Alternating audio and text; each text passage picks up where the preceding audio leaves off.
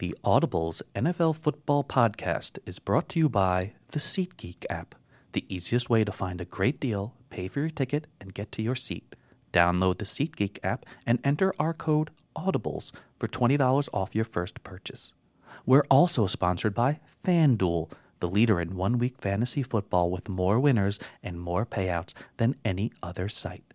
Enter promo code NFL Podcast at fanduel.com for a bonus match of up to $200.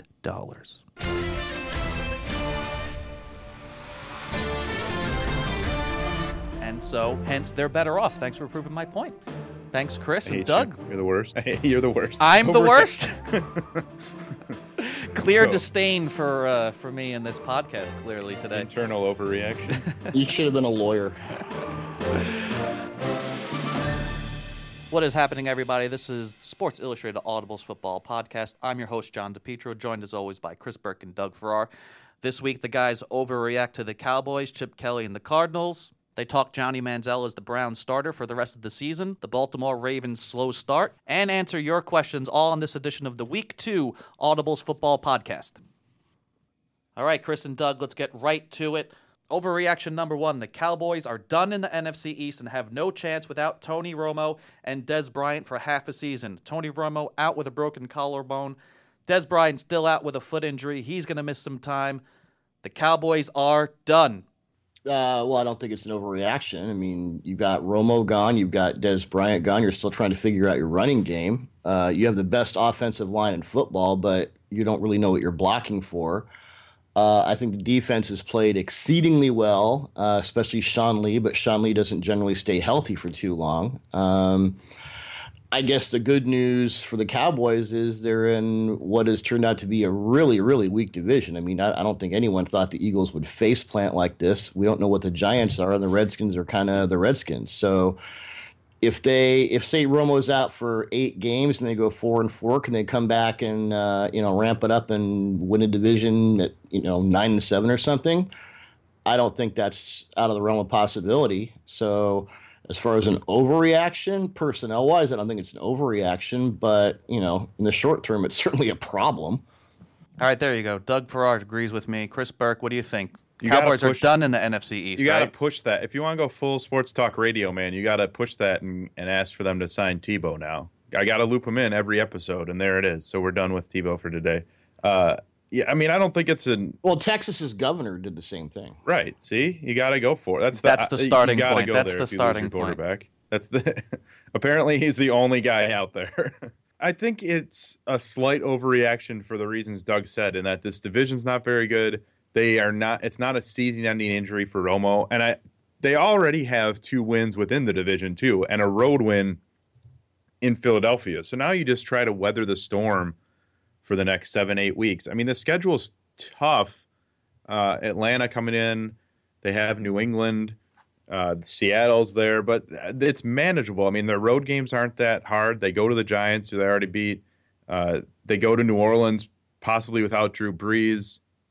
You know, they don't play Washington until December, and Washington right now looks like, uh, kind of amazingly, looks like the biggest challenger to them in the NFC. So I think that they can get through this stretch. You know, if they can just pick up two, three wins while Romo's out, I think they'll they'll be fine. They'll be right in the mix. But um, you know, it's certainly a setback. It, it definitely hurts. I don't think there's any question that Romo to Dez Bryant is uh, quite an upgrade over Brandon Weeden to Terrance Williams, whoever's catching passes, and, and Jason Witten's banged up too is another problem. So they they have to figure this out. I mean, it, it's going to be just they kind of need to nickel and dime their way through this. The run game's got to play well. The defense has to keep doing what it's been doing, and, and they're going to have to win some games ugly. A lot of ifs, a lot of uh, maybes there. Cowboys are done. You guys agree with me. Thank you. Uh, Chip Kelly is horrifically overrated and needs to be fired immediate. This, immediately. This guy is not a genius. I'm tired of hearing about it. Let's get somebody in there who can do something in there. Bring back Andy Reid in Philly. What do you think, Doug? Wow. When did you become a Philly sports talk radio host? I'm not. I probably wouldn't bring back Andy Reid.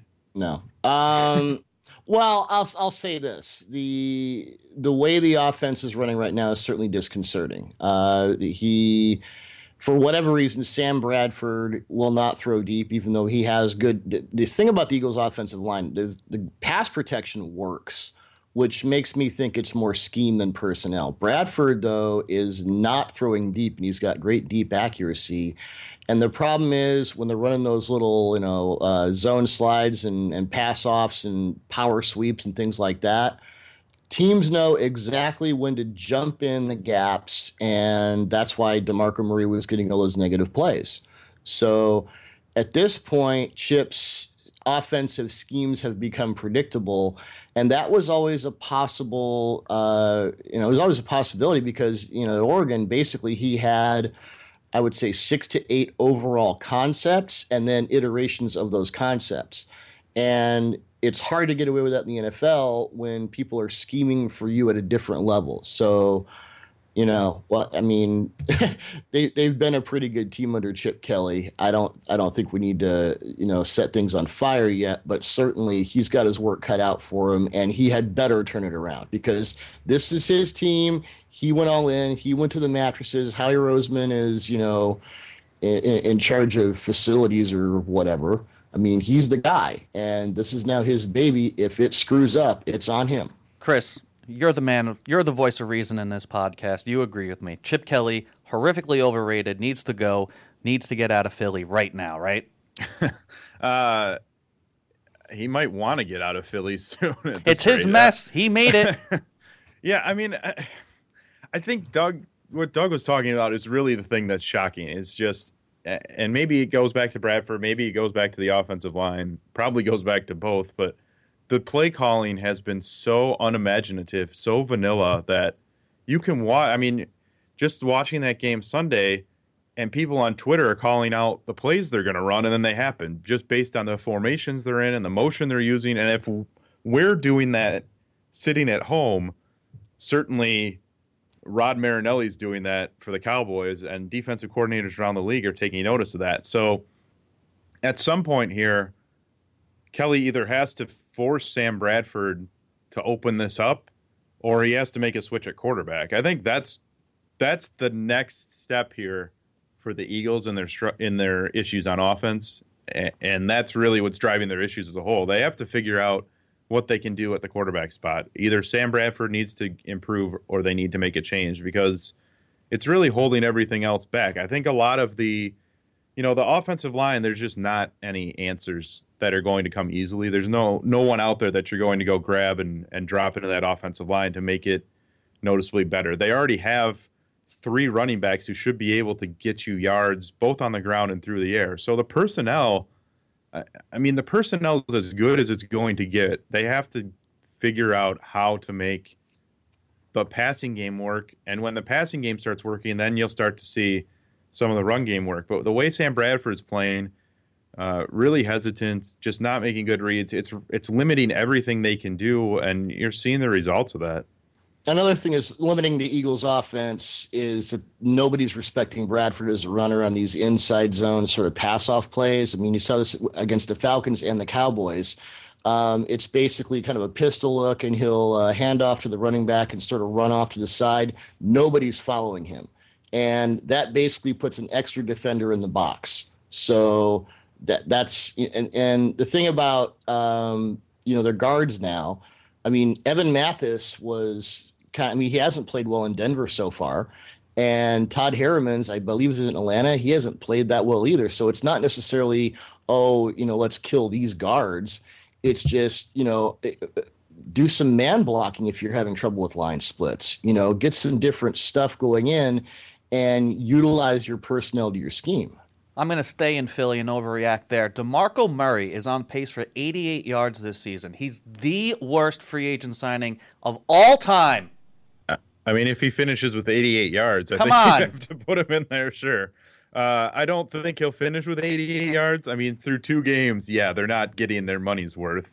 Uh, and again, it, it's the passing game. It's the, I think the offensive line watching them beyond the play calling, the thing that jumps out is the guys that you would expect to be really good are not playing well. you know, Jason Jason, Kelce playing was like awful, Yep. awful in week two, and you know Jason Peters had some moments too where he just got beat clean on plays, and they, those are the types of things that don't happen and can't happen though on the, that offensive line. You know, if they are going to run, they need Kelce. Uh, they need Kelce using his mobility. They need Peters getting out to the second level. I mean, it's just not happening for anyone right now. So, I it obviously looks terrible for DeMarco Murray, but I also don't know what he personally can do. I mean, he was getting those handoffs. They're asking him to run wide. There's nobody going with him, and then he gets hit two, three guys in the backfield. I, I mean, what what do you want the guy to do? I don't know how much we can really put on his shoulders at this point. I, I think it will get better. It has to get better, but yeah, I mean, right now has it's, it get looks like a bust in the grand scheme of everything. Looks like a bust.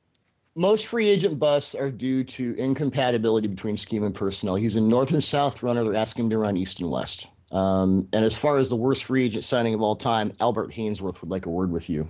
DeMarco Murray, Chip Kelly, take your football, take your scheme, and get out of Philly right now. You guys are horrible. The Arizona Cardinals are the best team in the NFC and maybe in the league. I've said it after two weeks. What do you think, Chris? Right? Come on. Cardinals, the I- best. I don't think that's an overreaction at all. I, I kind of, I, I did a, a radio spot this week where the host asked me if the Cardinals are being overlooked, and they are, and it doesn't make any sense. I don't understand why. I mean, they've been a really good team for two regular seasons in a row now, really good under Bruce Arians. Certainly, you look at the way that NFC West stacks up this year with Seattle's issues. We know what the shortcomings are in St. Louis and San Francisco they look certainly like the favorite right now. And they were in control of that division last year until Carson Palmer got hurt and then they lost two games to the Seahawks. So if Palmer stays healthy, that offense can be really dynamic through the air. I think they've gotten better on the ground. We're seeing them work David Johnson more into the mix. He's had a few explosive plays already. And we know that they're going to play defense. I, I had questions about them defensively up front coming into this year because they lost some guys in that front seven. Todd Bowles left, so I wasn't sure what they were going to be able to do against the run specifically. I still think there there might be some times where they run into trouble there. Uh, and Chicago actually moved the ball on them all right early in that game before the Cutler pick six and injury, and then it all fell apart for Chicago as it usually does these days. But uh, I think Arizona's right there. I mean, I just don't see any team really breaking free in the NFC. So you look at Arizona and you look at Green Bay, and those are the two that jump out. Come on, Doug. Arizona Cardinals. They're the best. They're the best, Jerry. The best. Well, I think the overlooking the Cardinals, I don't think what's overlooking is everyone's waiting for Carson Palmer to get hurt again. Um, and if that doesn't happen, they're going to be right in the mix. I think overall, I would take the Packers over the Cardinals, but in the NFC, uh, yeah, right now I'd probably put them one and two. Go to the NFC South. Come on, guys. New Orleans Saints are, they've got to be the worst team in the NFC and probably the league right now. They are just god awful, right, Doug? Uh, have you watched a Bears game?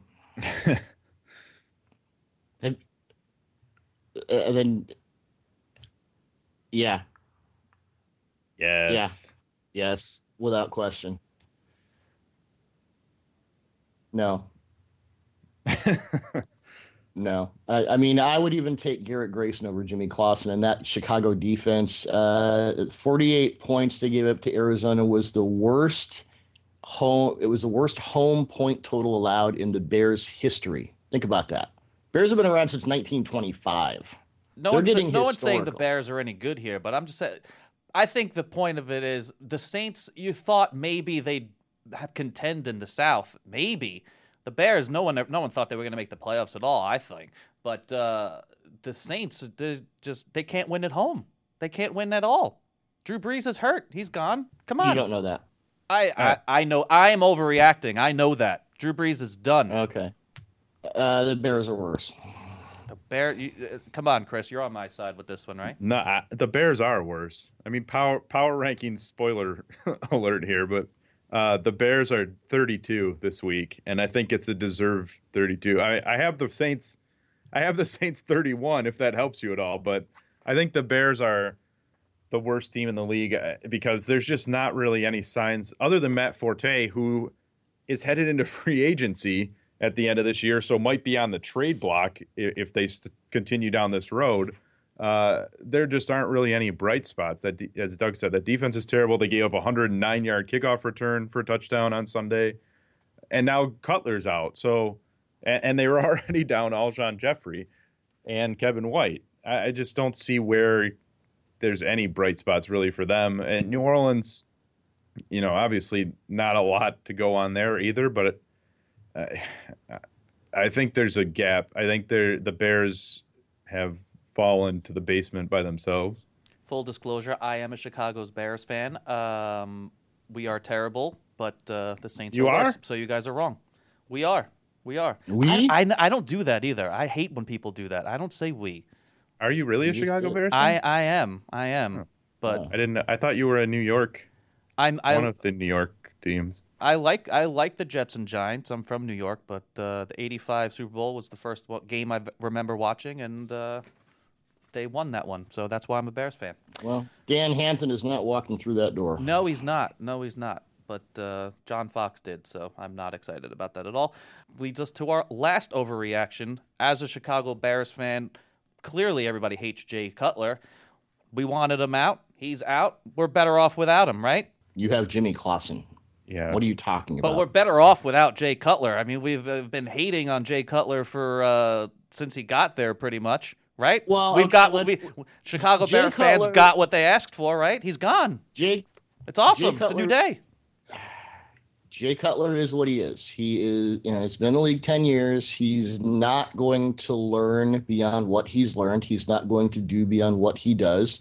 He's got the best arm talent in the NFL. He is spectacularly inconsistent, and I mean spectacularly both good and bad.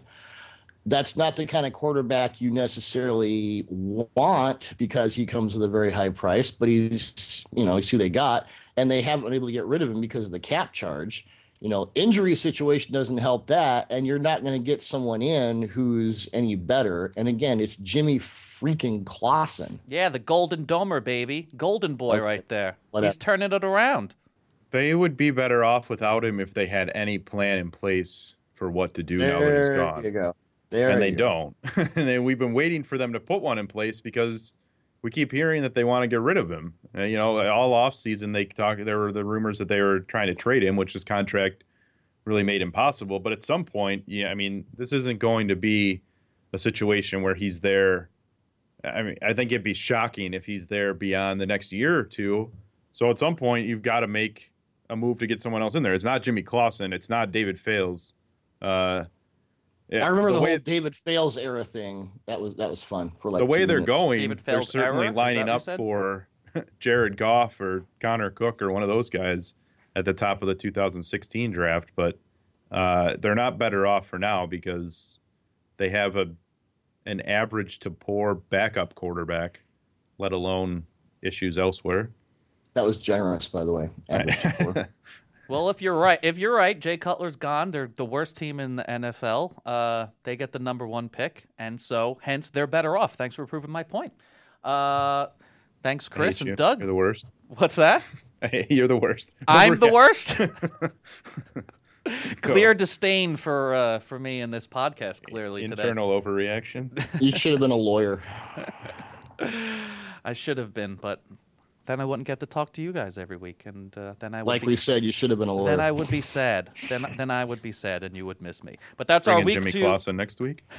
Don't worry. Overreaction next week after they shock the world next week. Win, get their David- first win in week three. Going to the Super Bowl, baby. Jimmy and David Clausen. Fales will be hosting the podcast. That Jimmy Clausen's the next Kurt Warner. You watch. You watch. Oh, my Going to the Hall of Fame. Can we stop now? Yes, we can stop. That is our week two overreactions. We're going to take a quick break and get our word from our sponsor. Yes, SeatGeek app. I want to tell you guys about the best new way to find amazing deals on football tickets. It's called the SeatGeek app. And when you use our code Audibles, you'll get $20 off your first ticket buy. I went to an Aerosmith concert not too long ago. I got my seats from the SeatGeek app. It was easy, it was fast, it was simple. The SeatGeek app takes less than a minute to download and it's free. on the iPhone and Android smartphones. SeatGeek does a ton of things that other ticketing sites just don't do, aggregating from big ticket sites. Just like when you search for flights and hotels online, SeatGeek pulls in ticket options from hundreds of sellers to create a one stop shop for sports and concert tickets. When you shop on SeatGeek, you're seeing virtually every ticket option available for that game, all on one page. No need to go anywhere else. They also have this great feature called Deal Score. It ranks every ticket on the market with a 1 to 100 value score and plots the best deals on a color coded interactive map of the venue. So you can easily identify the best ticket values in the building at a glance. Finally, SeatGeek's mobile app makes the ticket buying process seamless, easy, and safe. On SeatGeek, you can store your credit card, and once you find the ticket you want to buy, you can complete the purchase with just two taps. There's no faster way to buy tickets. You know who loves SeatGeek? Chris Burke. He buys all of his Justin Bieber tickets from SeatGeek, no exceptions. To redeem your code and save $20 on tickets, download the free SeatGeek app today. Enter promo code Audibles in the app. SeatGeek will then send you $20 once you've made your first SeatGeek purchase. If you want to see the NFL, college football, or the best concerts, use the SeatGeek app and enter our code Audibles to save 20 bucks. Welcome back, everybody. Thanks for sticking with us.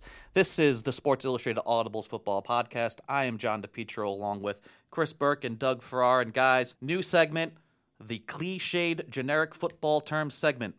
Call it first and 10, call it four downs, call it whatever you want.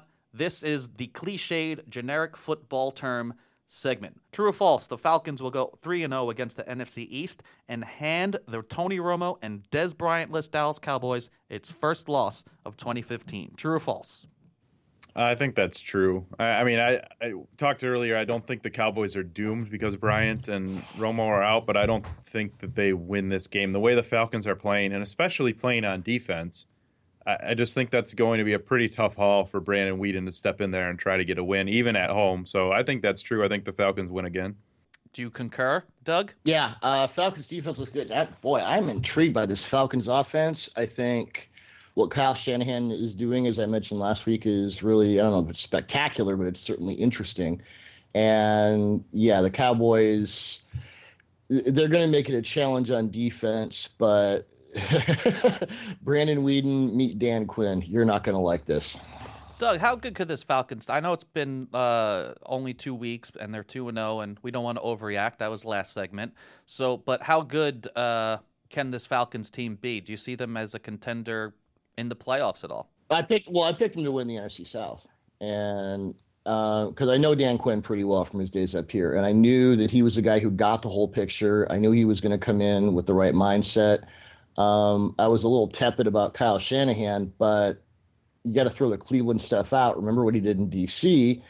And when he has the personnel to fit his scheme, he's not, you know, Kyle Shanahan is like a, a kind of a metrosexual Gary Kubiak. He's not going to go outside of what he does, but he, you know, this works for Atlanta.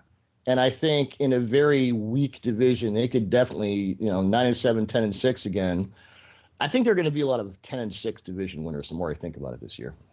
Metrosexual. Stole my Halloween costume. Gary. Metrosexual Gary Kubiak. I just yeah. want, I'm writing that down just so uh, that's my next year's fantasy football team. There's a sexy, there's like a sexy Rex Ryan costume I saw on Twitter yesterday. So I saw sexy uh, Donald Trump, which. Uh, there, there, you go. go, John. There you go. There you go. All right, next up, true or false? The Cincinnati Bengals will beat the Ravens and send Baltimore to 0 and 3, Super Bowl favorite preseason pick, Baltimore Ravens 0 and 3.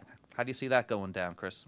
I'm going to say false, uh, and that might be against my better judgment because Cincinnati's been playing really well the first two weeks, protecting Andy Dalton. They're balanced on offense, but I think Baltimore. I, I don't know. I, that that opening stretch for Baltimore, I think, was harder than people maybe anticipated. Obviously, going to Denver's to open is tough, but the turnaround then they stayed out in California. They went and played Oakland. It's an improving Oakland team, and obviously can can score some points now. So. Uh, I think that they have some issues, but we've also seen them go through this before, you know, where they kind of they made a trade for a cornerback now, Will Davis this week. We've seen them do this in season before where they kind of reboot a position on defense because it's struggling. Uh, I still think that Baltimore needs to figure out how to replace Terrell Suggs defensively. Their offensive line has been kind of touch and go so far, surprisingly. But coming home, this is pretty close to a must win for them in week three. I think there's still a ton of talent on that team. And uh, so, I, you know, this is one that they need to have, and I think they, they get it. What do you think, Doug? 0 3 Baltimore Ravens. Uh, the Ravens have a history of turning that stuff around when it happens, and I think the Bengals are the better team. Um, key to that is to put pressure on Flacco because it, he has these odd and even years where he just can't handle pressure. And last year he was great. This year he's just dog awful. And the Bengals had 20 total sacks last year.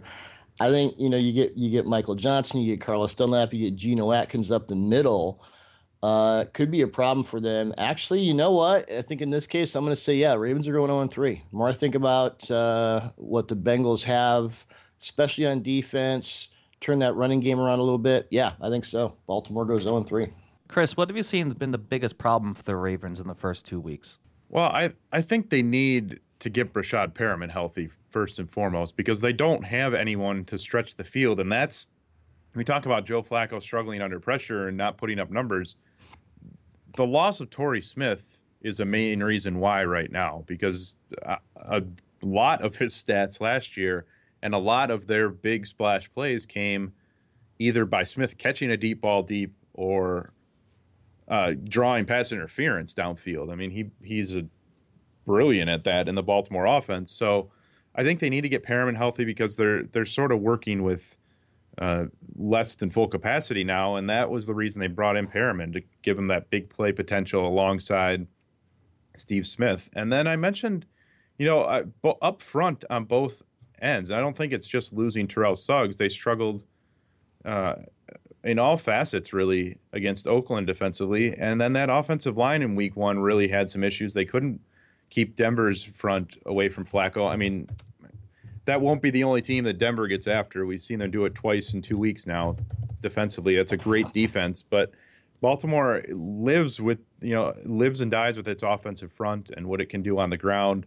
It hasn't really been able to establish itself the way it wants to in the trenches this year. So uh, there's myriad issues. It's not just one thing. I don't think you can just boil it down to you know oh Flacco's not playing well or oh Suggs is out. There there's a lot they need to get fixed in a hurry. Doug, true or false? Johnny Manziel will get the Browns its second straight win and solidify himself as the Cleveland starter for the rest of the year. True or false? Well, he's going up against Oakland, not a really good secondary. Um, and even though the Raiders have Khalil Mack and Aldon Smith to rush the passer, Manziel proved uh, against the Titans and actually against the Jets, by the way, that he can sort of pirouette out of pressure and make these throws. I'm doing an all 22 piece on Manziel today, and the thing that impressed me was not the plays outside of structure. We know that can happen. It's the little, it's the little handoffs. It's the calmness in the pocket relative to where he was last year. I'm not saying he's going to be the next Russell Wilson, but I've seen a lot of really positive development when I went back and watched last year's tape and this year's tape. He is, in a lot of respects, a different guy in a very good way. So as far you know, it's up to Mike Pettine and John DeFilippo and and those guys to figure out whether he's the starter or not. But in my mind, you know, they got a good chance to beat the Raiders, and I really, you know, it's Josh McCown. What are you going to prove with that? Where are you going to go with that? The guy's a journeyman. At least with Manziel. Um, Brian Billick, I heard him say yesterday, get as much data as you can on this kid and figure it out from there. And that's what I think they need to do. And there you have it. That's our fourth and goal, pooch punt, drop kick, whatever you want to call it. It's the cliched generic football term segment. Let's take a quick break and get a word from our sponsor. what is this? FanDuel. Yes, FanDuel. NFL Week 2. Tony Romo, he's gone. He's out for weeks. If you've got him, if you drafted him, you're out of luck. Your season's probably over. Not on FanDuel. Not on FanDuel, where you get a chance every week to pick a new team. It seems like everybody's playing fantasy football today because, well, they basically are. Don't you miss out. Now with FanDuel, you can play with up to $200 in bonus cash with our code NFL Podcast. I'm to guess that you've probably heard of FanDuel by now somewhere before. Not like they run any commercials or anything during these games. Here's what it's all about FanDuel is the leader in one week fantasy football with more winners and more payouts than any other site. They will pay out over 75 million a week this football season. Got to get some of that cash. Look, we all love fantasy football, but a lot of fans miss out because the whole season just takes too much of a time commitment. I forgot to set my lineup this week in my draft league. I'm done with draft leagues. FanDuel does away with that. You can draft a team anytime and drop into tournaments for weekly cash prizes. Entry fees start at just $1. There's a league for everyone. Entry fees start at just $1. There's a league for everyone. Over 1 million players have won money playing fantasy sports on FanDuel. Now it's your turn to get some of that cash. Go to fanduel.com, click on the microphone in the upper right hand corner, use the code NFL Podcast, and sign up now. There's a special offer for new users. For every dollar you deposit, FanDuel will match it with up to 200 bucks that gets earned as you play. That's a bonus of up to $200, people. The offer is only good for the first 50 that use the code NFL Podcast today. So don't get left out in the cold. And don't forget to use the code NFL Podcast. FanDuel, where every day is a new season. That's F A N D U E L dot com. Try it out today. SI is part of the Panoply Network, and now we have a new colleague in the sports section, Bram Weinstein. After seven years at ESPN, Bram finally has the freedom to speak his mind about the absurdity of the sports world, from the field to the TV studio. Talking Heads with Bram Weinstein is released on Tuesdays. You can find it on iTunes or visit panoply.fm. Welcome back to the Sports Illustrated Audibles Football Podcast. I'm John DePetro, Chris Burke, and Doug Farrar as always. And guys, it's time for our social mailbag. Listeners send in their questions via Facebook and Twitter, and you guys answer them. Let's start off with this one for you, Doug. From at Stephen P. Sheehan. What makes Jamie Collins and Dont'a Hightower so effective as a tandem? Where does Jerod Mayo fit in in the mix? Uh, well, Collins, who really came on last year after uh, Hightower and Mayo got hurt, he's their pass coverage guy. He can go in the flex in the slot and cover tight ends. He's really he's the range guy. Hightower is the first and second down run stopper. Um, Mayo is more the all-around guy. He's the superstar. He can do everything. He's their Luke Kuechly, Bobby Wagner, et cetera, et cetera. Um, the thing that makes them, and they started to do this last year, and they did it with Mayo and they did it with Collins a little bit, but they really love to do it with Hightower. Is Bill Belichick started to do more uh, cross blitzes, kind of fire zone stuff in the A gaps and it really messes offenses up. And you, will see it this year too. Um, and and Bill, of course, loves to switch between three four and four three. And it, you know, you think of the Patriots as a three-four team. I think they've got one of the best four-three linebacker cores in the NFL. I would put them top two or three in that regard because each of their guys has his own specialty. Mean, they're kind of like the Beatles or Kiss in that regard. It, each guy has his own role, and uh, it works really well. Chris, next one's for you. Ryan uh, no, Alton R. Vircher on Facebook wants to know who is the best 0 2 team most likely to still reach the playoffs? Uh, I mean, I think you still have to look at.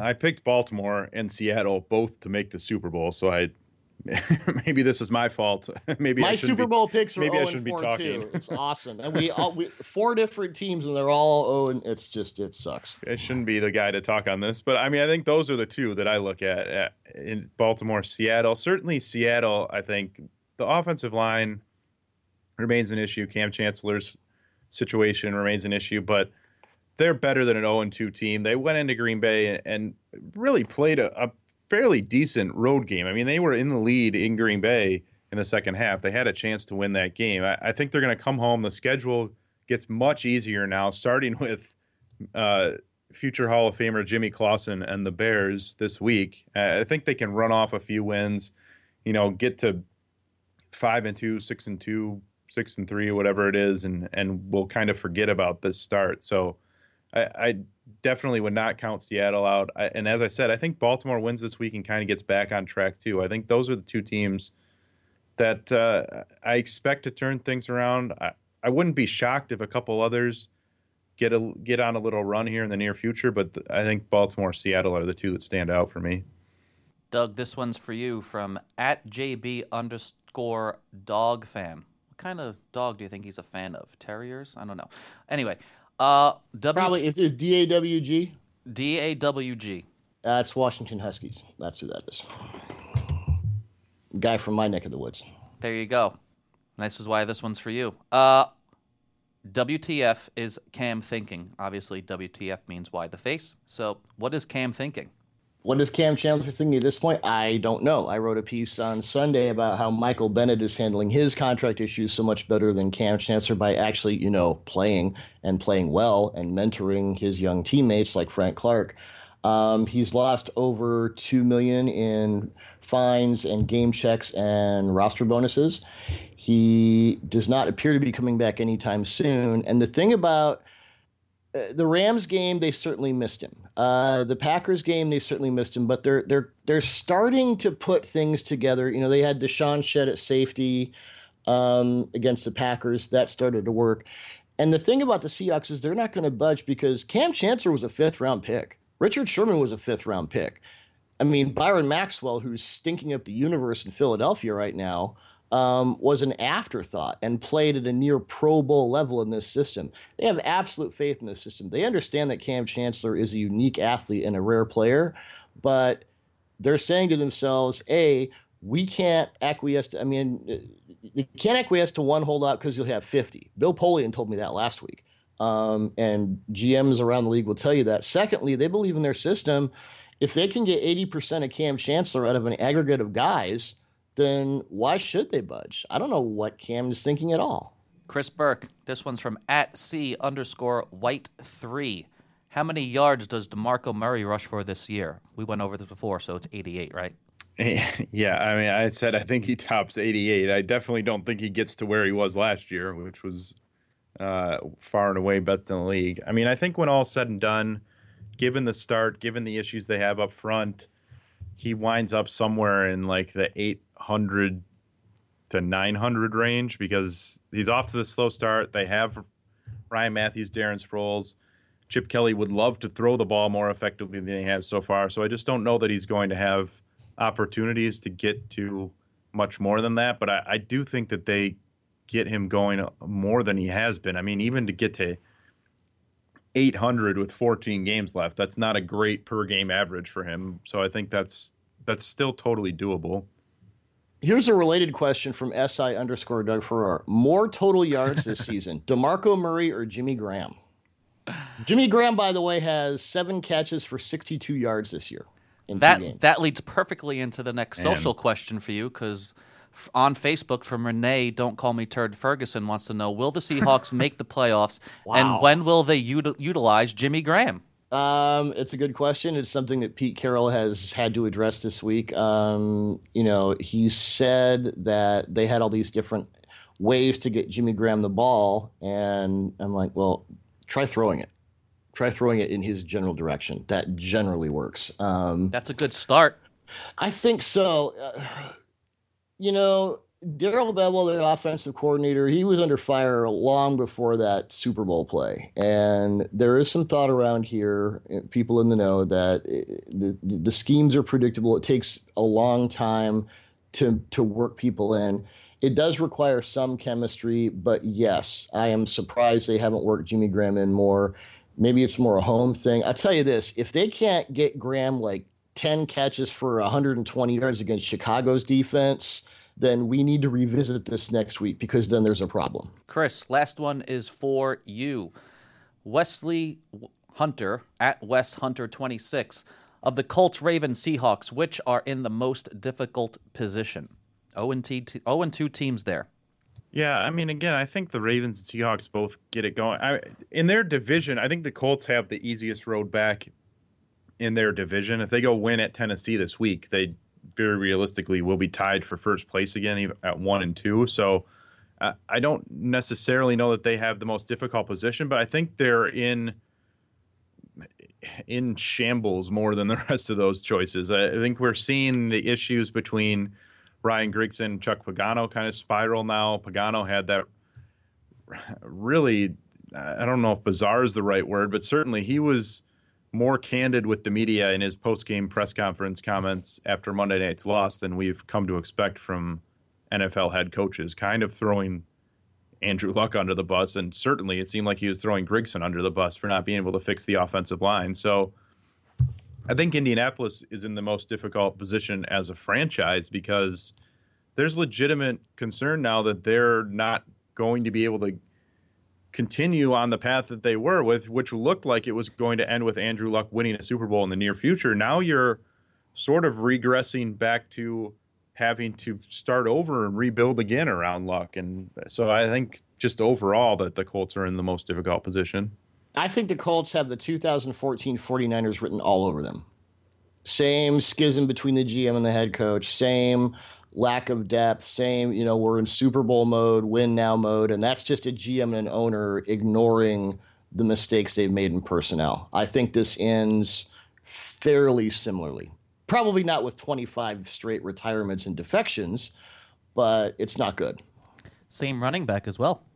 There you go. Uh, bonus. Yeah, Frank. Maybe it's the curse of Frank Gore. Oh my God. Uh, bonus question here from at John underscore DePetro. Sounds like a handsome, smart, and happy fellow. Uh, I blocked that guy. Well, that's why I got to bring this one up. Uh, he wants to know: uh, Are you more surprised by the Jets two and zero start or the Colts zero and two start, Doug? Mm, well, the Colts started 0 2 last year. They just look worse doing it. I, the Jets, well, you know, I thought Ryan Fitzpatrick would be a good fit there.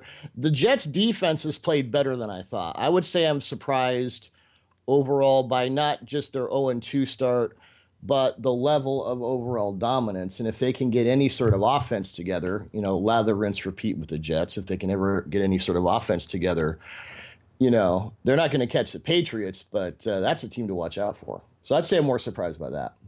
What do you think, Chris?